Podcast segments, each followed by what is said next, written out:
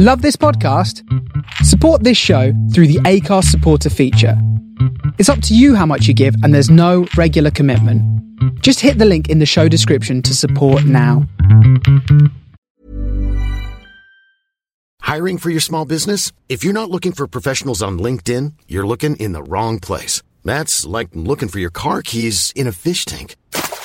LinkedIn helps you hire professionals you can't find anywhere else, even those who aren't actively searching for a new job but might be open to the perfect role. In a given month, over 70% of LinkedIn users don't even visit other leading job sites. So start looking in the right place. With LinkedIn, you can hire professionals like a professional. Post your free job on linkedin.com slash people today. When you're ready to pop the question, the last thing you want to do is second guess the ring. At Bluenile.com, you can design a one-of-a-kind ring with the ease and convenience of shopping online. Choose your diamond and setting. When you find the one, you'll get it delivered right to your door. Go to Bluenile.com and use promo code LISTEN to get $50 off your purchase of $500 or more. That's code LISTEN at Bluenile.com for $50 off your purchase. Bluenile.com code LISTEN. Good morning, good evening, good afternoon, wherever you are in the world.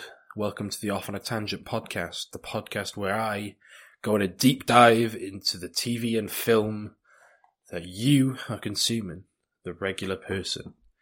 Each week, I will hopefully be getting a guest on to talk about the TV and film that they consume and that has affected them in any way, whether positively, negatively, something that has had a lasting memory or imprint on them. And we're not just limited to TV and film either. We, we talk about video games, comic books, books, music. But TV and film are a good place to start. And no doubt, like the title suggests, we'll go off on a tangent during that conversation. Uh, a few things to get out of the way first. Uh, if you want to follow me on Twitter, my at is James Reese 8 That's James RWS 8 uh, you can tweet me about the show. You can observe my ramblings about politics, TV and film, sport, rugby specifically, uh, my immense disdain at the performances of West Ham United. Uh, you can also DM me about the show, uh, talk about, you know, your TV and film experiences, any ideas you have, any ideas for segments you have. I'm all ears. This is all new to me. Uh, in the next few weeks, I'll set up an email for the show, make it a bit more easier to contact, where I can sort of track things easier, um, and hopefully make a Twitter for the podcast as well. That's all the social medias out of the way. Let's talk about the podcast, shall we? Uh, the podcast is a long time coming for me. Um, I've been listening to podcasts for a few years now. I think I was a bit late to the train. I'm I'm very particular about the type of podcast I listen to. I don't really go into new podcasts. I'm not into the big mainstream ones either. Probably the biggest one I watch is a or listen listen to rather is the Weekly Planet, um, by Mr. Sunday Movies. Uh, talking about comic book news and comic book movies because that's that's where my interests lie. Um, on the more niche side of it, I listen to a few rugby podcasts. Um, being a bit of a nose that I am, uh, so Blood and Mud podcast, uh, the Squidge Rugby uh, retrospective one he's doing currently on the 2011 World Cup. I, have listened to a few of the House of Rugby podcasts. I'm not the biggest fan of them, but they do have some interesting topics. Uh, same with the Rugby Pod as well. I think I listen to that more for the the news and the rumours. Um, some other more local ones, the Attacking Scrum podcast. Uh, brilliant for Welsh rugby. Um, really enjoy that, especially the the lockdown ones he's been doing with various guests about their Dream 15s have been really interesting. Um, I really really recommend them. But to me, I wanted to, always wanted to do a podcast, and I wanted to try and steer away from a rugby one because I think that would be too easy for me. Um, and I think that market is becoming slightly more saturated now, uh, and, and more power to them because I think that's a market that needs boosting up is the is the rugby one. Um, but TV and film are, are, a big passion of mine and a big part of my life.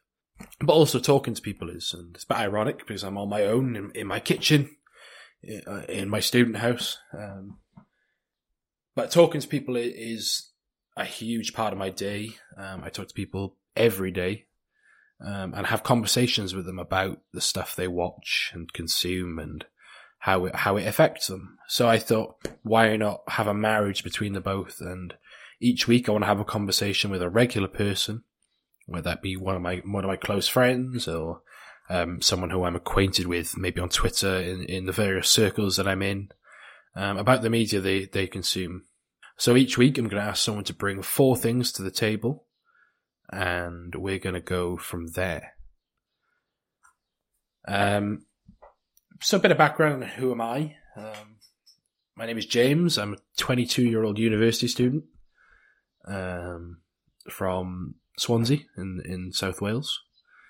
Um, not really much to say about me. Like I said, I'm a, a huge rugby fan, sport fan in general, um, and a huge TV and film nerd. Uh, very, very much a geek. Very much a, a, what I like to call a nose about a lot of things. Um, I like to know about the lore and uh, the history behind, you know, fictional things. Huge Star Wars fan, Harry Potter. You know, these universes that are created by fantastic people. I like to take a deep dive into and, you know, be about it. Um, more on the social side, I'm uh, I play rugby, play rugby with my university, local club as well. Um, I've got a fantastic, you know, support network of friends. I'm a huge advocate for mental health.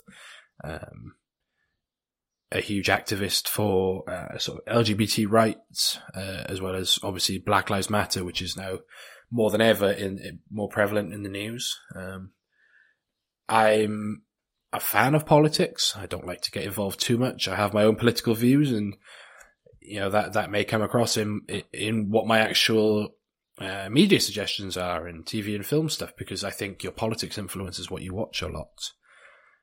Um, but that's by the by. Who who I am, you'll learn hopefully over the course of this podcast, and I have no plans of finishing it, but you'll learn who I am. So, just a sort of brief rundown of what I want to do is I'm going to talk, hopefully about 45 minutes, about four pieces of media that I love. There could be films, TV, video games, books, comic books, whatever. Four pieces of media that I've consumed that have had a lasting effect on me and what they mean to me. So, let's dive into the first one. My first pick is a film called Pride, came out in 2014. Uh, Pride is a fantastic film. It's directed by uh, Matthew Warchus, and to you know cut a long story short, it's about UK gay activists work to help miners during their lengthy strike of the National Union of Mine Workers in the summer of 1984. Um, it's got a fantastic cast, uh, including uh, George Mackay of 1917. You've got Joseph Gilgun of This Is England fame. You've got uh, Andrew Scott, Bill Nighy, Imelda Staunton, all of Sherlock, Harry Potter, uh, various things. A fantastic cast for uh, for an independent film like this. Um, it's really, really good uh, film. Really good cast, I should say. This film spoke to me. Uh, it's about the mining communities in South Wales, which, if you grew up in the valleys in South Wales like I did, or just on the edge of the valleys, you, see the effects that it had. And I, I come from two sides of the coin. Uh, my mother's side is English. Um, they they grew up near London, you know, especially during the eighties and the Thatcher government, where maybe they weren't hit as hard. And then on the other side, my father's side, who are all Welsh in the valleys. Um, my great uncle was a miner. Um, and many of his family were. But on the larger scale, you know the effect of various towns. I went to school in Port Talbot. Um, we're obviously famous for its steelworks, but also a huge mining community in the wider area. And sitting in the rugby clubs and, and the social clubs there, you get a sense of understanding of what that government did to the community, not just the mining community. They they don't forget, and it's obvious, and that that rubs off on on the younger generation as well because you have a a generation of it's wrong to say left wing because you know some of them aren't, but a generation that doesn't forget about what their ancestors went through. And this film is a reminder of that as well, but also it shows a wider scope and is a very specific story of um, surrounding Mark Ashton and, and what he did. In that he organized a movement, a, a solidarity movement between two parties with similar but very different views. You know, and that that's come across really well in the film, especially when they're in the social club. These mining communities are so isolated, all they know is themselves. They have the odd trip to Swansea or Cardiff, and then that's hinted at in the film. But these communities are, are themselves. Whereas the uh, gay community in London is a huge scene. You know, the, the people come from all over. You know, the, the, the fictional character of Joe, he comes from Bromley into London just for his first gay pride march. He's not out yet, but he's there, and this is all new to him. And I think his story, um, portrayed wonderfully by by um, Mackay, sums up the experiences of both parties. They're both learning, and you have characters in this who are the the glue that hold it together. Really, you have um, Paddy Considine's character um, is really good. You know, he he's the spokesperson for the mining community. He he's the one that goes to London, and he thought, you know, he didn't know it was a gay community, but when he was there and he saw, he didn't see um, their sexuality. He saw the fact that they were willing to stand with him against this government. Um, so he thought, I'm going to take that risk and bring them back. And initially he's met with hostility. And you think, you know, why are a load of gay people in our predominantly male alpha mining club? You know, and then cut to five minutes later and the gay people are dancing with the girls in the club because the girls have never had anyone to dance with because all the men want to do is sit around drinking lager. And then you see two of the younger lads in the mining community, they, they're like, how are these gay people getting all these girls? So they go up to them and said, can you teach me how to dance? They take that first step in breaking down barriers and realize they're not so different. You know, on the other side of the coin, then you've got the, the, the bigots family, you know, the family that are fundamentally opposed to this. Um, who say, you know, who see these adverts on the news about the AIDS pandemic that was supposedly happening, um, who, who, you know, who tried to sabotage this with tabloid newspapers. And, and that's sort of similar to, to Joe's family as well, who, who are very bigoted in their views and are ignorant to, to, to the struggles that Joe is going through as a, as a closeted gay man and then an openly gay man outcast by his family. Um, so this film is is is a show of solidarity. It's absolutely brilliant, and you know it was nominated for a Golden Globe. Um, should have been nominated for more BAFTAs, everything. You know. Um, let's talk about uh, some other things from it.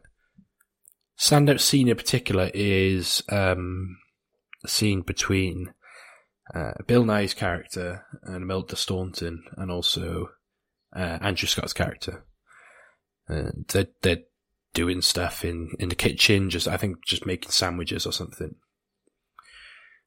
And he goes, you know, Imelda Staunton goes away from, and uh, Andrew Scott character who's uh, who goes, I'm from Rhyl in North Wales. And Imelda Staunton drops the knife. And, you know, she says, what? And it turns out she's she's not bothered about the fact he's gay. She's bothered by the fact he's from North Wales. And I thought that's just a brilliant use of Welsh humour. Because if you don't know, in South Wales we have a complicated relationship with the North. Um, not always the easiest, but it's all in good jest. But I thought that that's just a brilliant breakup of tension in this film because at any point one of the characters characters could turn around and say, I'm a bigot or I'm ignorant to, to this and I don't agree with your sexuality and how you live your life.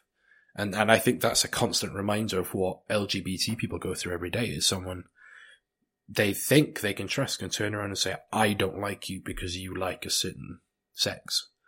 Or because you identify as something that I don't, and you're not a cis heterosexual person.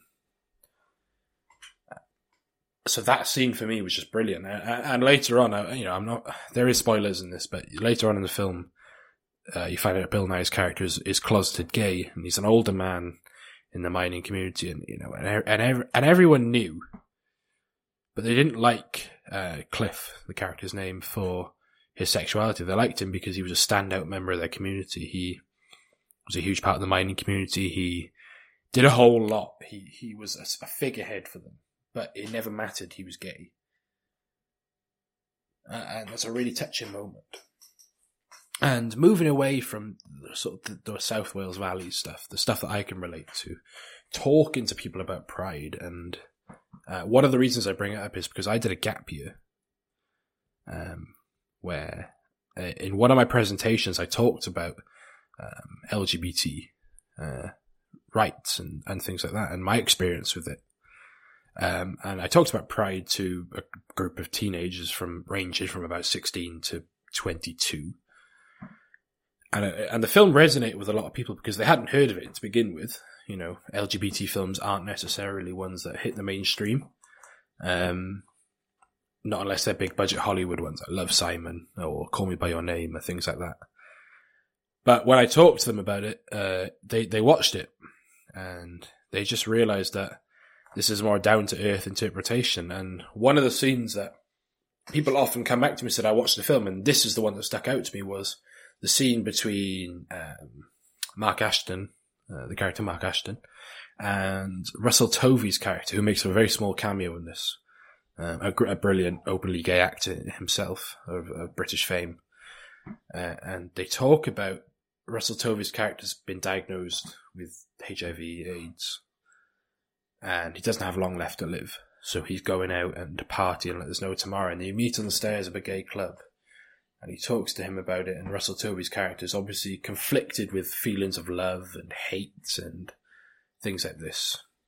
And you can see in Schnetzer's eyes that this is the reality of his life. He's got to stand up and speak for those who can't because he's got, he's going to die, basically. He's, you know, he thinks he's got uh, this, this horrible, debilitating disease. During the 80s, had no sort of suppressive medication for it that that's just powerful, and it's a, it's it's a reminder of what you know gay men, which is predominantly what this is about, have to go through, and you know they gay men can't give blood within three months of having sex, but they've also got to worry about the spread of horrible horrible disease, as well as the ignorance of the general public, especially during that time period of, you know, am I going to be attacked for just leaving it or entering a pub for owning a bookstore? Like Gethin's character, you know, it gets bricked and fireworked and whatnot just for existing, and they go about it like it's a daily occurrence, and that that film makes you think, and, and as it should. You know, it should make you think because that's what a good, you know, that's what a good film will do, and and a great film will make you talk about it afterwards.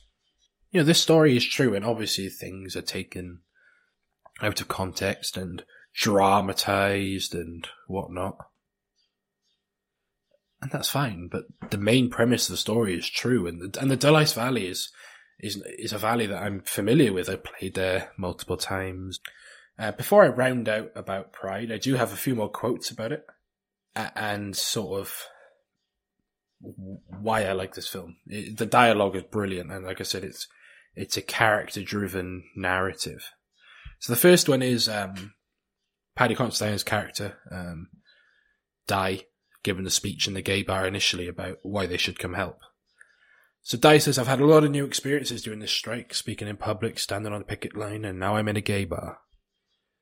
And Jonathan's character shouts out, Well, if you don't like it, you can go home. So Dai responds with, as a matter of fact, I do like it. He says, the beer's a bit expensive, mind. But there's really only one difference between this bar and a bar in South Wales. The women. They're a lot more feminine in here. But then what he, he goes on to say is, if you're one of the people that's put money in these buckets, if you've supported LGSM, then thank you because that what you've given us is much more than money and it's friendship. And when you're in when you're in a battle against an enemy so much bigger, so much stronger than you, or to find out you had a friend you knew never existed, that's the best feeling in the world. So thank you. Brilliant, absolutely brilliant bit of writing because it establishes the link between LGSM and the, uh, the mining community and, and, and the breeding ground of a, a brilliant friendship. And I, and I won't talk more about the film's plot because I think you need to watch it to understand. And I bought um, a novelization slash history book about the film, which had interviews with the characters and whatnot. So that was Pride 2014, directed by Mark Warchus. Uh, as number one of my media recommendations this week. That is a film. So let's move on to actually a video game. This video game is something that's very important to me, and it's actually the Spider Man game on PS1. This is very old. Very, very old. So, Spider Man, uh, the video game, was released in 2000 and is obviously based on the very popular superhero, The Amazing Spider Man. Uh, released on the PS1, uh, as well as various other systems, but that's why I have it on or had it on, I should say. Um,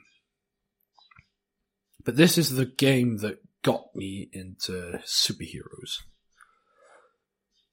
The game that I fell in love with the superhero genre. And I can remember the first level vividly. And the cutscenes and the characters and the dialogue. And, th- and this is actually the opposite of what I was talking about earlier. It's actually a narrative driven game, but with amazing characters. And the narrative is brilliant because the narrative is cause and effect. It causes something that affects how Spider-Man is. So the basic premise of the game is that um, Spider-Man goes through each level trying to reach the exit or complete a certain objective. Obviously, you've got your web slingers, your web shooters, and all that jazz and it features an array of Mar- not just Spider-Man characters, but Marvel characters. This was before all who owned who, and Disney owned Marvel, and Universal, and Fox, and whatnot. So you know, there's a scene where uh, they're playing cards with Captain America and Daredevil, you know, and Human Torch turns up, and you can go to the Baxter Building. And I, I, I just remember reading about this in magazines and, and, and then owning it and having that feeling of swinging with Spider-Man. And it's based heavily on the 1994 series as well. The, my favorite Spider-Man series. I'm going to talk about hopefully in the future. You know, the first level where you, you, you go to the, the bank with the Jade Syndicate. I remember as a kid that, you know, you walk around a corner, there's an enemy there and you decide what to do. And it's absolutely brilliant. And as you go through the game, you uh, you encounter more and more characters. You encounter, in my opinion, the best incarnation of Venom that we've ever seen. You know, he's this absolutely lovable goofball, but is also a psychotic and just almost Joker-esque uh, character. Furthermore, you've got some, you know, Rhino, Scorpion, Carnage, you know, I won't spoil where these people turn up, but uh, it's just so, so good. And that's when my love of Spider-Man came. Spider-Man's probably my favorite superhero of all time. He, I've watched all the films, you know, seen the TV shows, read the comic books and all the lore and things like that. And the character Peter Parker is, is, is a fascinating one. And the character Spider-Man is probably even more fascinating, and especially all the ones that have come after him, like Miles Morales, Ben Reilly, uh, Miguel O'Hara, things like that. But this one, it, it, this Spider-Man game, and the sequel's good. I, I played the sequel; it was okay. Um, but this game was absolutely brilliant. I, I don't have a bad thing to say about it. You know, I remember with my cousin talking about the cheats you could put in and the different costumes you had. Uh, you know, the the cap, the Spider-Man like Captain Universe one, the Amazing Bagman. Uh, I think some other ones you had. Uh, 2099 Spider-Man, who was very new at the time. You had Spider-Man Unlimited. Uh, I think it was the future Spider-Man in, in a sort of the same vein as Batman Beyond. But I think when when you have a character like that and has so many different personas, you, you start to picture yourself in that character. And I think it's easy to picture yourself as, as a character of Spider-Man because he wears a mask. So anyone could be under that mask. You know, it's different with someone like Batman or Superman or Wonder Woman because you can see their face. You know, and you know that they're white or, um, for example, uh, Martian Manhunter's his, his non-alien persona is black. You know, when when you have a character that has a, a set skin tone, it's very hard for a person to uh, to visualize themselves, and it's obviously harder for for BAME, uh, Black Asian, you know, ethnic minorities, whatnot, to, to visualize themselves as superheroes because there isn't enough representation. That's a whole different topic. But with the character Spider Man, it was intentionally written so that anyone can be Spider Man all that matters is you have courage and you stand up for what's right and you put on the mask. And that's what this game was about to me. It was about when Spider Man is beating up the Jade Syndicate in the bank. I imagine myself doing that. It's me saving the day. Because that's what Spider Man's about. It's, it's about inspiring people to do good and stand up. And I think the uh, the Sam Raimi Spider Man films do that, especially the second one you know, all the memes saying careful, he's a hero, but he's right. You know, Spider-Man does a lot of things wrong. He makes a lot of mistakes. As, as though they're not good, the Amazing Spider-Man films are good at that as well. They highlighting Peter's incompetence at a lot of things. Probably the MCU one is, is different because Peter is probably the height of his powers, but not to the height of his experience and knowledge as a hero. and he's constantly learning, and and you know you're supposed to take these lessons in and, and be be a better person or be a better Spider-Man. So that was Spider-Man PS1.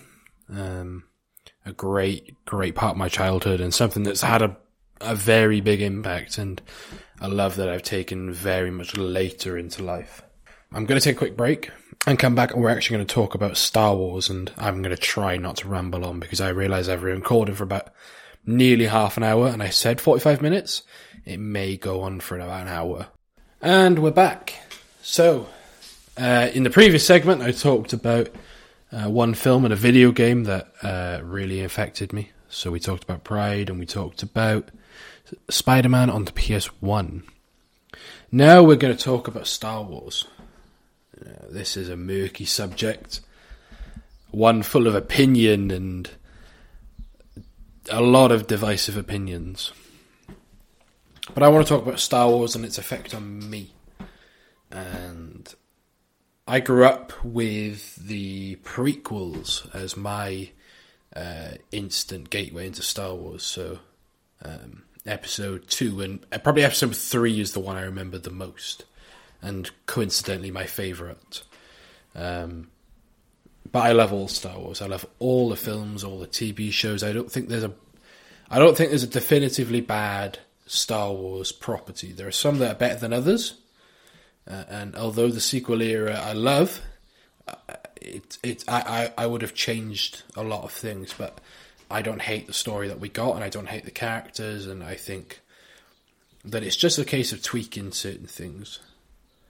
We live in a world where Star Wars is readily available to us, and there's something I learned when watching the Mandalorian documentary series on Disney Plus, where they talk a lot about the process and their references to the Mandalorian from from wider media and also Star Wars itself, and that really summed up why I love the franchise is because it's it's an amalgamation of all our culture and and from ranging right back from 1977 when the first one came out right up until you know right now when this one, you know, The Rise of Skywalker and The Mandalorian have just released. Um, and it's it's a medium of film I don't think will ever go away, or a medium of storytelling as well, because it, it's told stories to technically three generations, and I think that that's just wonderful, and the longevity of it is is outstanding. So, um, Star Wars, is, uh, like I said, the original Star Wars uh, was released in 1977.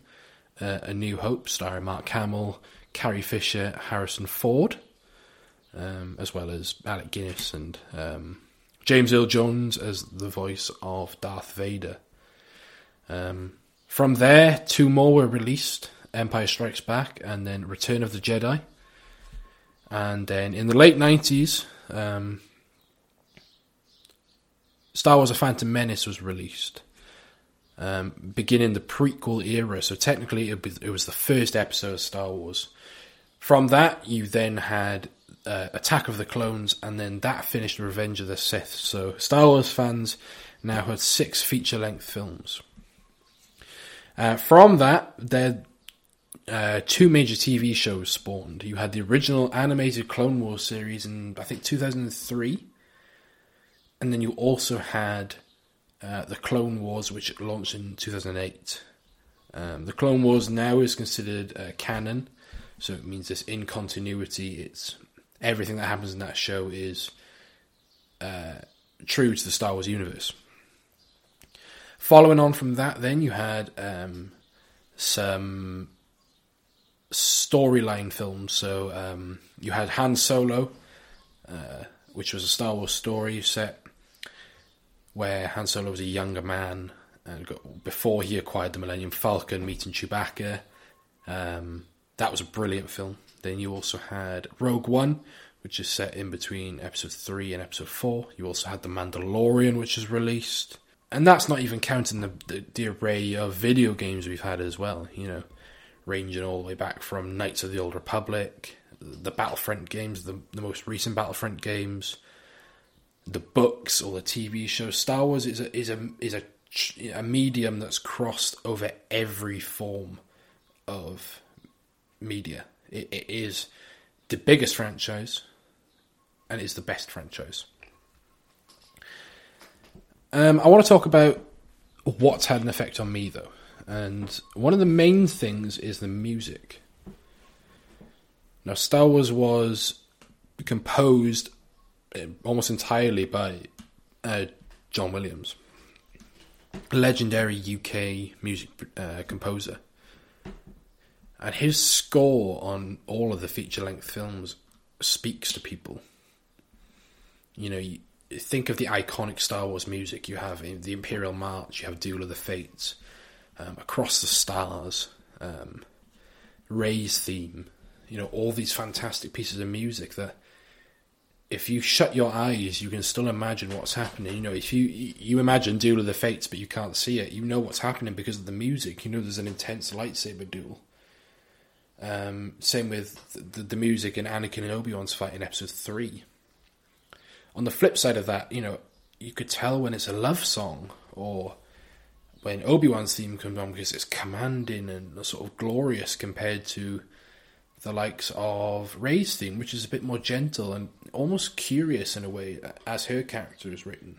You know, as, as the scavenger mystery almost. And that's what Star Wars is to me. It's it's whatever angle you come into it, you come in it through the music, and then the visuals come second. You know, the music shapes and how this scene is going to play out for you. You know, it's it's absolutely breathtaking. And all good film franchises have the music to back it up.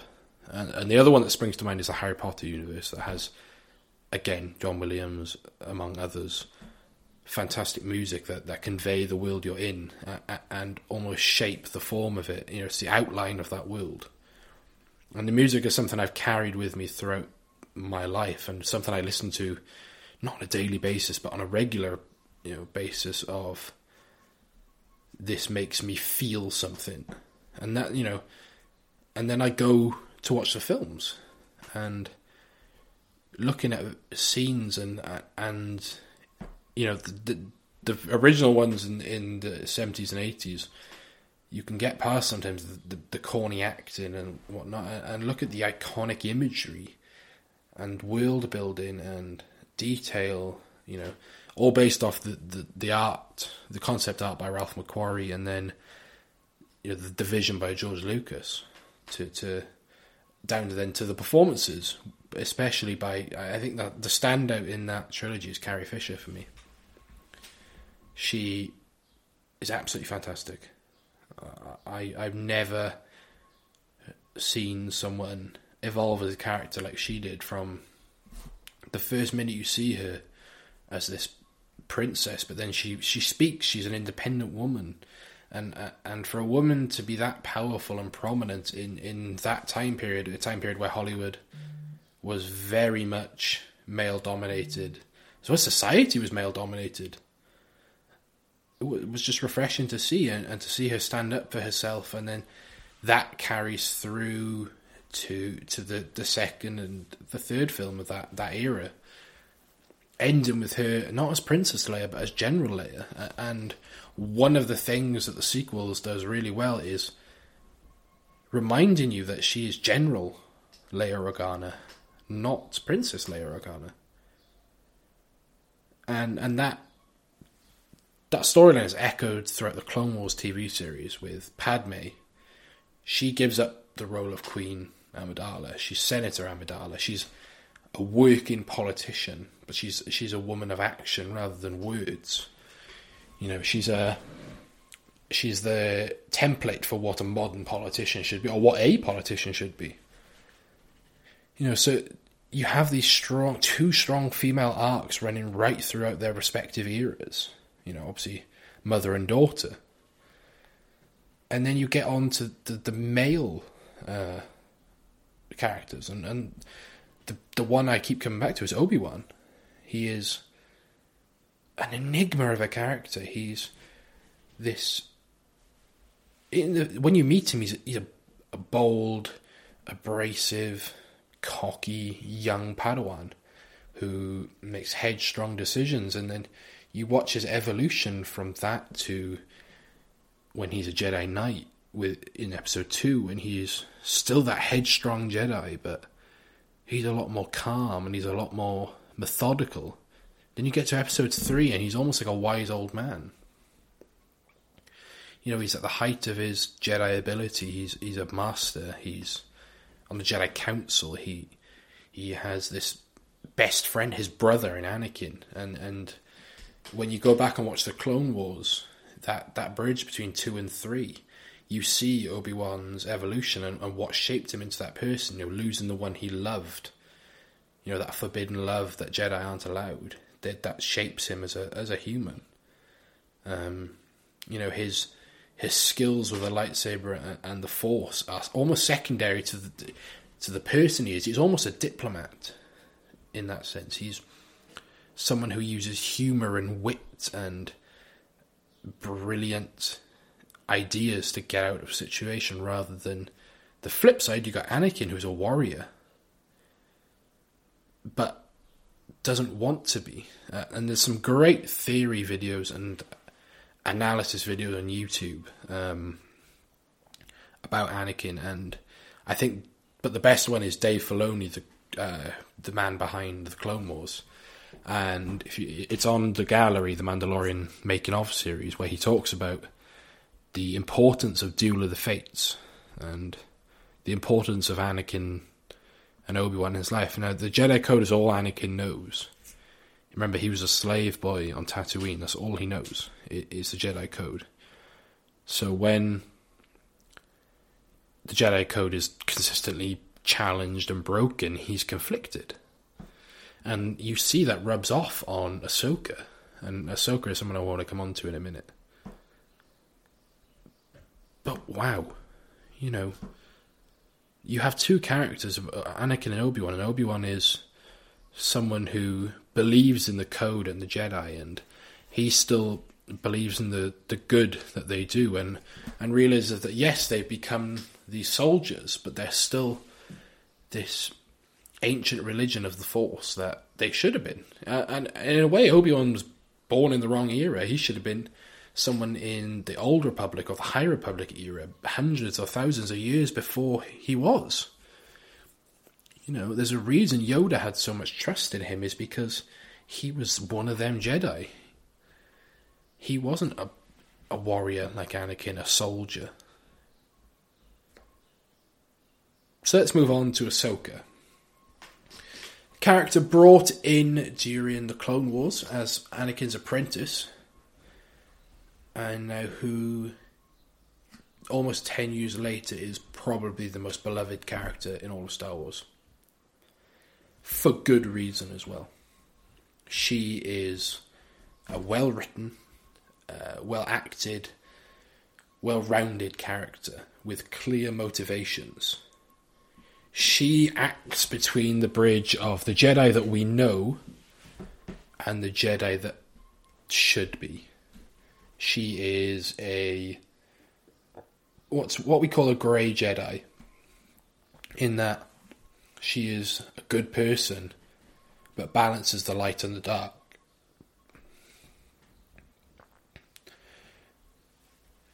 I loved Ahsoka from the start. I thought she was a brilliant character, and you know, she uses two lightsabers, and that's cool.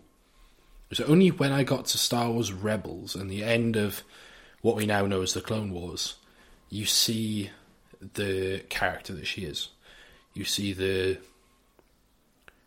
the person, the the person behind the Jedi, basically. The the conflicted emotions that she has, because like like Anakin, only all she knows is the Jedi code. Um, when that code is challenged, you become conflicted. You know, when you see injustice on the, on the TV or you read about it, you your ideologies become conflicted, and that's exactly what Ahsoka went through. You know, she was wrongly convicted of a crime that she didn't do, and then stopped believing in the Jedi Code. She didn't stop believing in the Force, but she exiled herself. And you know, when you meet her in Rebels, she's this seasoned veteran of a character and The Mandalorian season two is coming up, in which Rosario Dawson is pretty much confirmed as the live action version of Ahsoka. You know, and it, and it's another rung in her ladder, we see her arc as she evolves into this Master Jedi. Very much, I think her character is very much based off the character of Satele Shan from the Old Republic era. Um, a very wise person all they want to do is for the good of others. And I, I again, I come back to the sort of the Spider-Man analogy. You can imagine yourself as a Jedi, you know, twirling a lightsaber and defeating Sith, but you can also imagine yourself as a Jedi as someone who's wise and wants to make the right decision for those around them. And that's what Ahsoka is. She she is that anyone can be this Jedi, but you should aspire to be Ahsoka and that, that, that's just a brief dip into what I love about Star Wars because it's a fantastic medium, and I think there's there's something for everyone.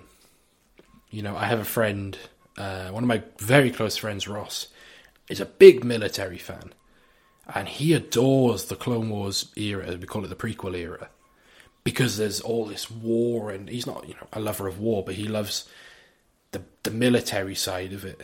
But then I've also got other friends who enjoy the original series because they like it because it's it's more of a space western and a space opera, uh, and it's very narrative driven rather than character driven. But then you've also got people like me who I like all Star Wars, but I love the idea of rebel insurgents going up against the, the, the, the oppressive status quo.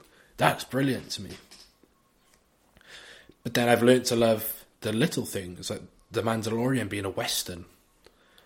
You know, this samurai and the cub inspired story. And I, and I think Star Wars has an entry point for everyone. So if you haven't seen Star Wars, this is what I'd recommend is I'd watch the original trilogy first. See what everyone is on about. Watch A New Hope. If you like it, then I'd start from episode one and I'd work my way through to episode 9. Because I think you'll have a clear understanding of what's happening in, in nine episodes. And then if you still like Star Wars, go and watch the other films like Rogue One, Solo. Um, then you know also watching the Clone Wars, um, Rebels, uh, Resistance, and you know find a Star Wars medium that you l- like because I guarantee there is one, uh, uh, and when you find it, you will. So that was Star Wars, uh, one of my greatest loves in life. Um, I hopefully didn't talk too much, but I think I talked for about 15 minutes, which is probably about an hour and 15 less than I normally talk about Star Wars. Um, so we're now going to go talk about my final uh, TV show, actually. And that is Daredevil. Now, Daredevil is a Marvel superhero. Uh, and was a TV show released on Netflix as part of the Marvel Netflix deal. Um, this is a this is a tough watch, not because it's a horrible series, because it's such a deep series. It makes you think.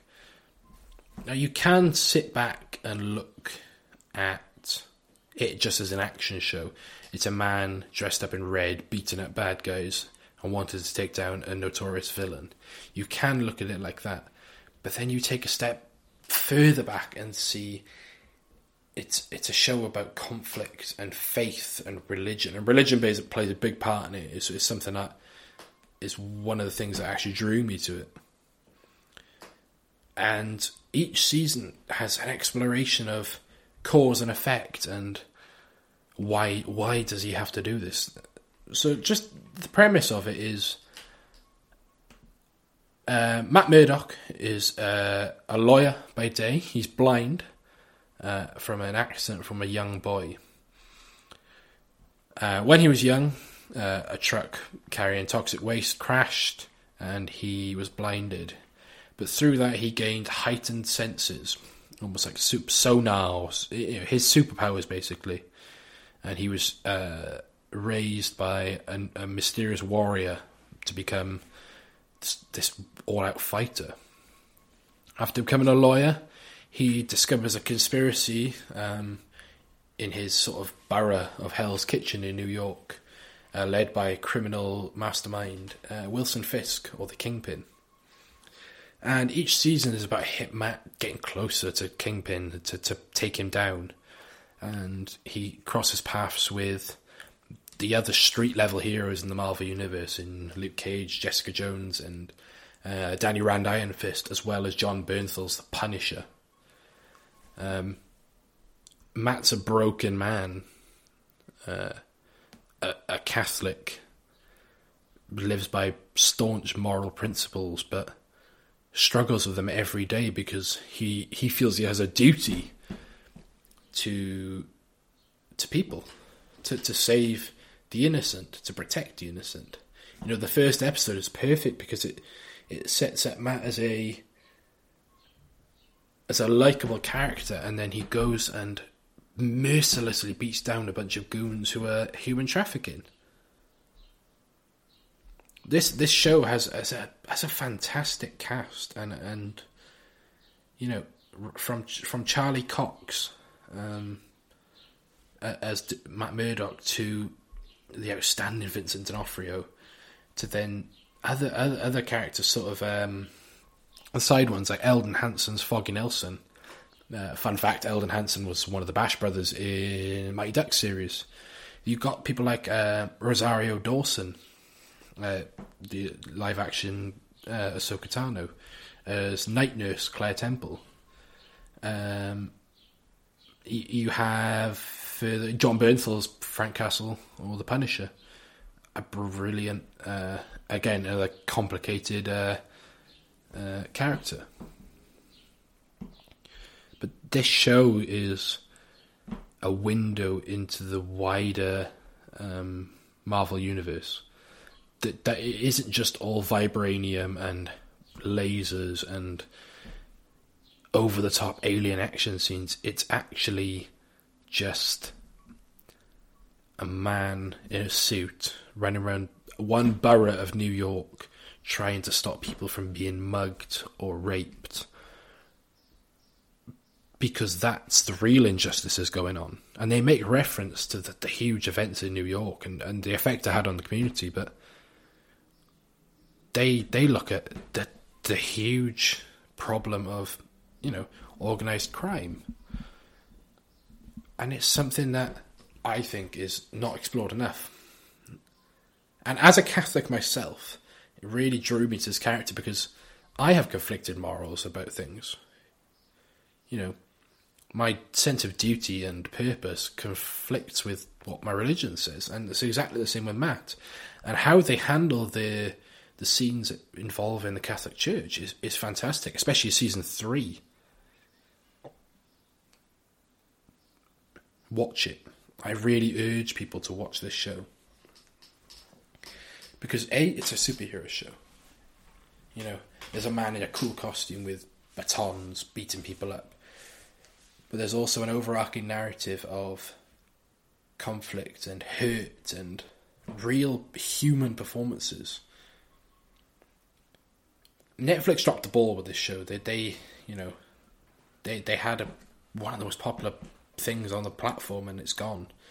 You know, Marvel reacquired the rights at the end of 2020, and what they do with it will be interesting because there's big rumors about he'll be appearing in a Spider-Man film, uh, a character he's closely associated with, as well as a um, appearing in future Avengers franchises, maybe as just a lawyer as Matt Murdock but he it will never live up to the standards that Daredevil has set, uh, and that that worries me because you have to watch the show to to know it. But God, it's good. It's so good, and that's all I can say about it, really. And I, I haven't talked for long about this because I don't want to make it too long. But oh my, watch this show. I, I seriously, it's 13 episodes of series, three series on Netflix fantastic. And if you do watch the show, tweet me at James Reese 8 and tell me what you think about it because I, I guarantee you you will enjoy it. So I think that's going to be it for today. Um, I'm going to wrap it up. Um, really sort of enjoyable first recording of this podcast, and I hope it comes out great. Um, I'll probably edit a lot, but please give me feedback. You know, I, lo- I love uh, constructive feedback. Don't just abuse me. That's not nice. Uh, before we go, um, like I said, James Reese eight on Twitter. Um, just for now, until I get everything set up. Um, I'm definitely going to be recording, hopefully, one more of these with um, one of my close friends, Bowen, um, which will be a very interesting chat. Bowen has um, some great opinions on a lot of things and is a very, is a very clever bloke. Um, and that that I think that'll come through in his his stuff. Um, and then I've contacted a few more people, and hopefully we have a few more lined up in the next coming weeks. So this has been the Off on a Tangent podcast with me, James. I hope you all have a fantastic day in whatever you're doing, and I shall see you all very soon. Even on a budget, quality is non-negotiable. That's why Quince is the place to score high-end essentials at 50 to 80% less than similar brands. Get your hands on buttery soft cashmere sweaters from just 60 bucks, Italian leather jackets, and so much more. And the best part about Quince, they exclusively partner with factories committed to safe, ethical, and responsible manufacturing. Elevate your style without the elevated price tag with Quince. Go to quince.com slash upgrade for free shipping and 365-day returns.